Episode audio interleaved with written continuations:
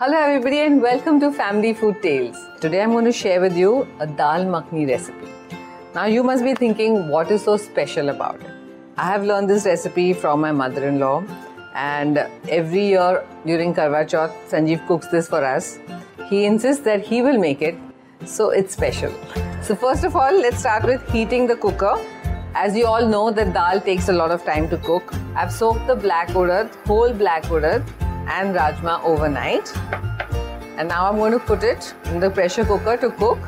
Just add the dal and with lots of water. And we have to really cook it for about good 8 to 10 whistles till the dal is completely cooked. This recipe is without any onions or garlic. So just quickly we'll put the dal in the pressure cooker, add some salt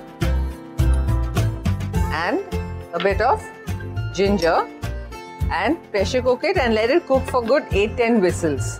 While the dal is being cooked, we'll do the sauteing of the tomatoes.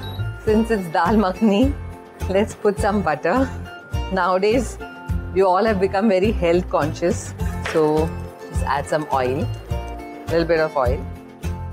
Gonna add some whole cumin, जीरा अच्छे से इसको भून लेते हैं खुशबू बहुत अच्छी आ रही है and once the jeera is done you just add the red chilli powder and some tomato puree, fresh tomato puree. You can even add chopped tomatoes if you want. Lots of tomatoes here because this is what's going to give the flavor to the dal. And we need to nicely cook the tomatoes so that when the dal is added to it, it will be done instantly. Let's check on the dal.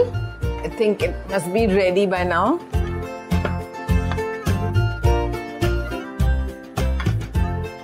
Yes, dal is cooked nicely. And now we just add this dal to the tomatoes that we have already cooked. And the dal is going to be ready. Of course, we'll not forget the makhan or the malai that we're going to add. You don't need to add too much, just a little bit.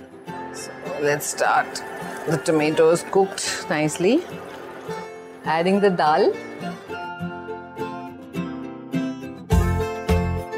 Now that we've added the dal to the tomatoes, you can see the texture is so good, already nice, rich red color. We need to let it simmer for about 15-20 minutes, half an hour. The more you cook the dal, the better it tastes. Let's check now. Yes, बहुत अच्छे से पक गया है.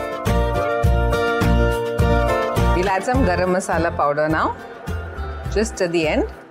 And of course, don't forget to add the fresh cream.